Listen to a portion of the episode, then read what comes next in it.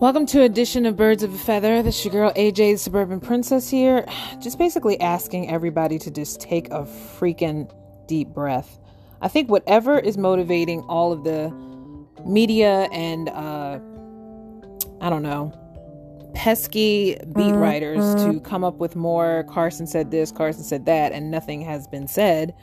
I guess that at this point, we're safe to assume that the reason why Jalen Hurts is talking and having an interview with Kay Adams and promoting um, some yogurt line, Oikos, I think it is, like uh, Dak was doing.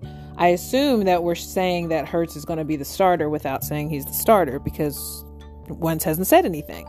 But it also makes me wonder what is really the narrative?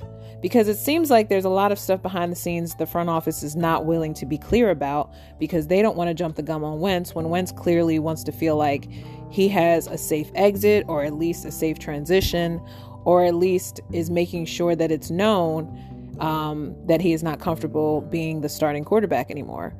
There's an opportunity for him to really just take the high road and just say, you know what? I think Hurts is definitely your guy. I think I thought after these five years that things would just fall into place and they didn't. So I'm backing out.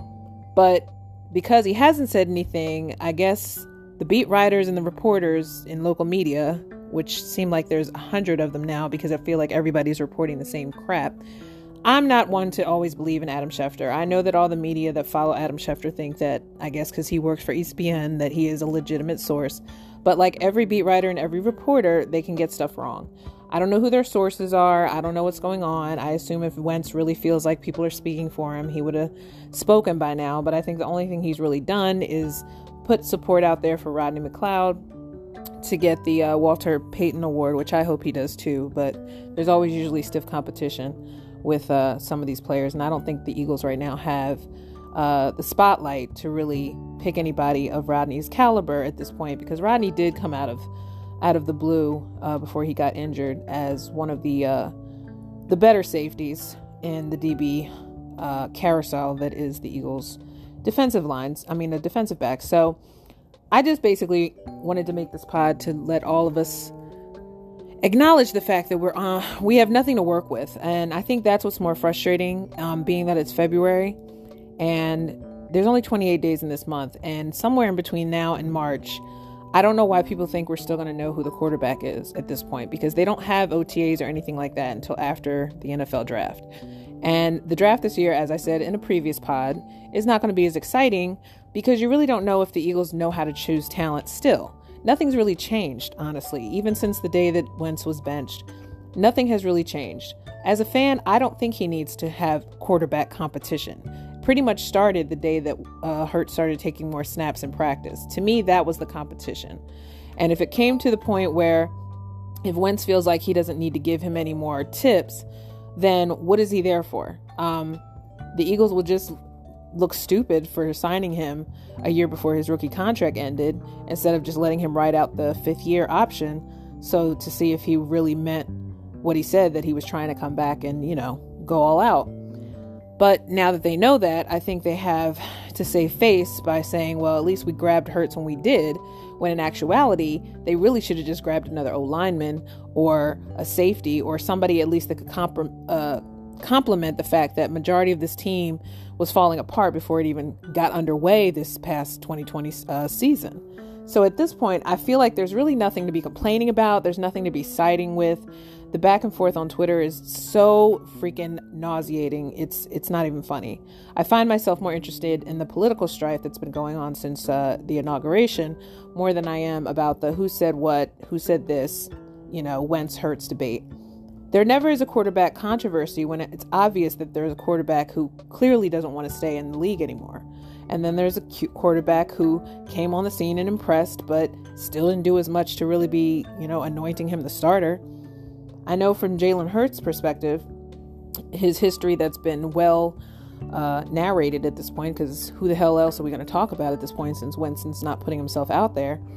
I guess that Hurts is basically a coach's kid, so you know, granted that he had to work with being thrown in and out of the game a lot last season, we don't really know at a full tilt what he's going to be uh, like. But if as confident as he comes off now, and now that he's doing some press for the Super Bowl uh, media thing, you would think at this point it, you would think that Hurts would be the starting quarterback, but it's not official.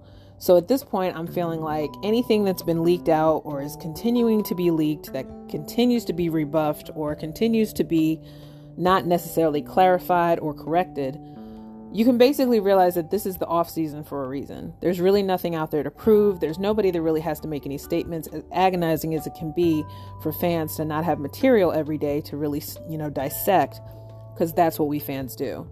But I just feel like collectively the fan base needs to take a pause on this whole quote unquote ordeal. I don't think Wentz really has a big decision ahead of him. I think pretty much the decision is made.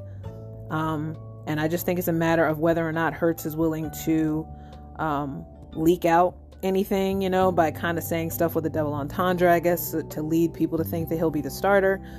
Or is Wentz going to just come out and eventually say, you know, I don't think there's been a secret that I haven't really been happy with the last year, and my progress has really deteriorated as a quarterback, and I pride myself on being this and that and the third. And then come on, just say, I think it's best that the organization move on in the direction with Hurts because clearly this is where we're at. So I don't know what's being said. I don't know what's true. I refuse to believe everybody that feels the need to speak for someone else who's not speaking. So even if the agent for Carson speaks, I still don't trust it because agents always have um, they always have the mode operandi of just kind of starting something to get money negotiated quickly so they can decide um, where Carson's salary makes sense once they deal with the odds and ends. But I, I feel like I, I feel like a lot of it, obviously, like most things in Philadelphia, are exaggerated and overblown. But we don't have proof of anything. And I think that's what's making everybody become I mean, if you follow Twitter, it's making everybody become a little loosey goosey with the facts. And the fact still remains Wentz has not said anything. And until he there's a trade made, or until there's some, you know, I guess heating up mutual rumors by multiple multiple beat writers, if not multiple reporters, then I'll start to kind of, you know, cock my eyebrow like, oh, okay. Seems like I'm hearing that team's name a lot, so maybe that could be a realistic location. I personally just look at it from the perspective if Wentz does leave, I just hope he leaves on his own terms. Because money wise, it's going to be a very hard thing for the Eagles to come back on, which they deserve for being that stupid.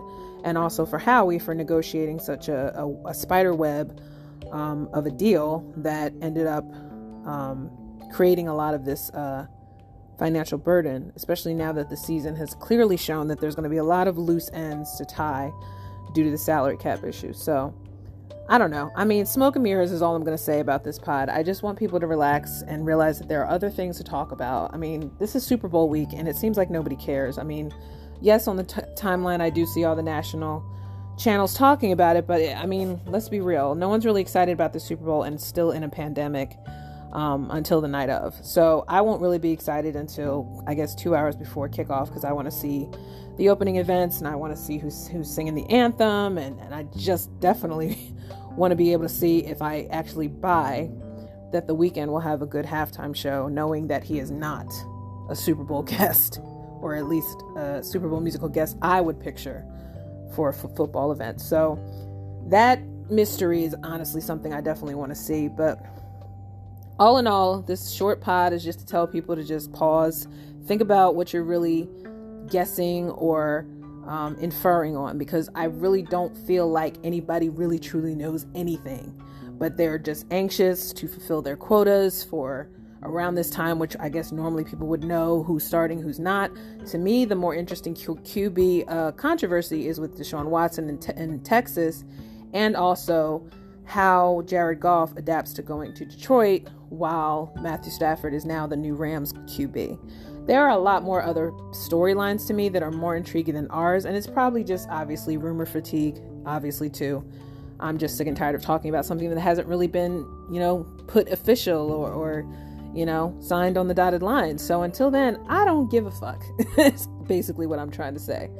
I just would rather uh, pay attention to the person who actually has a quote from Wentz before I get all, you know, overdramatic and upset. I've been saying from day one, from the end of the season, that if he pieced out, I totally get it. I wouldn't trust this front office either. And if people who think he's coddled, give me a break. I don't think he was ever really coddled.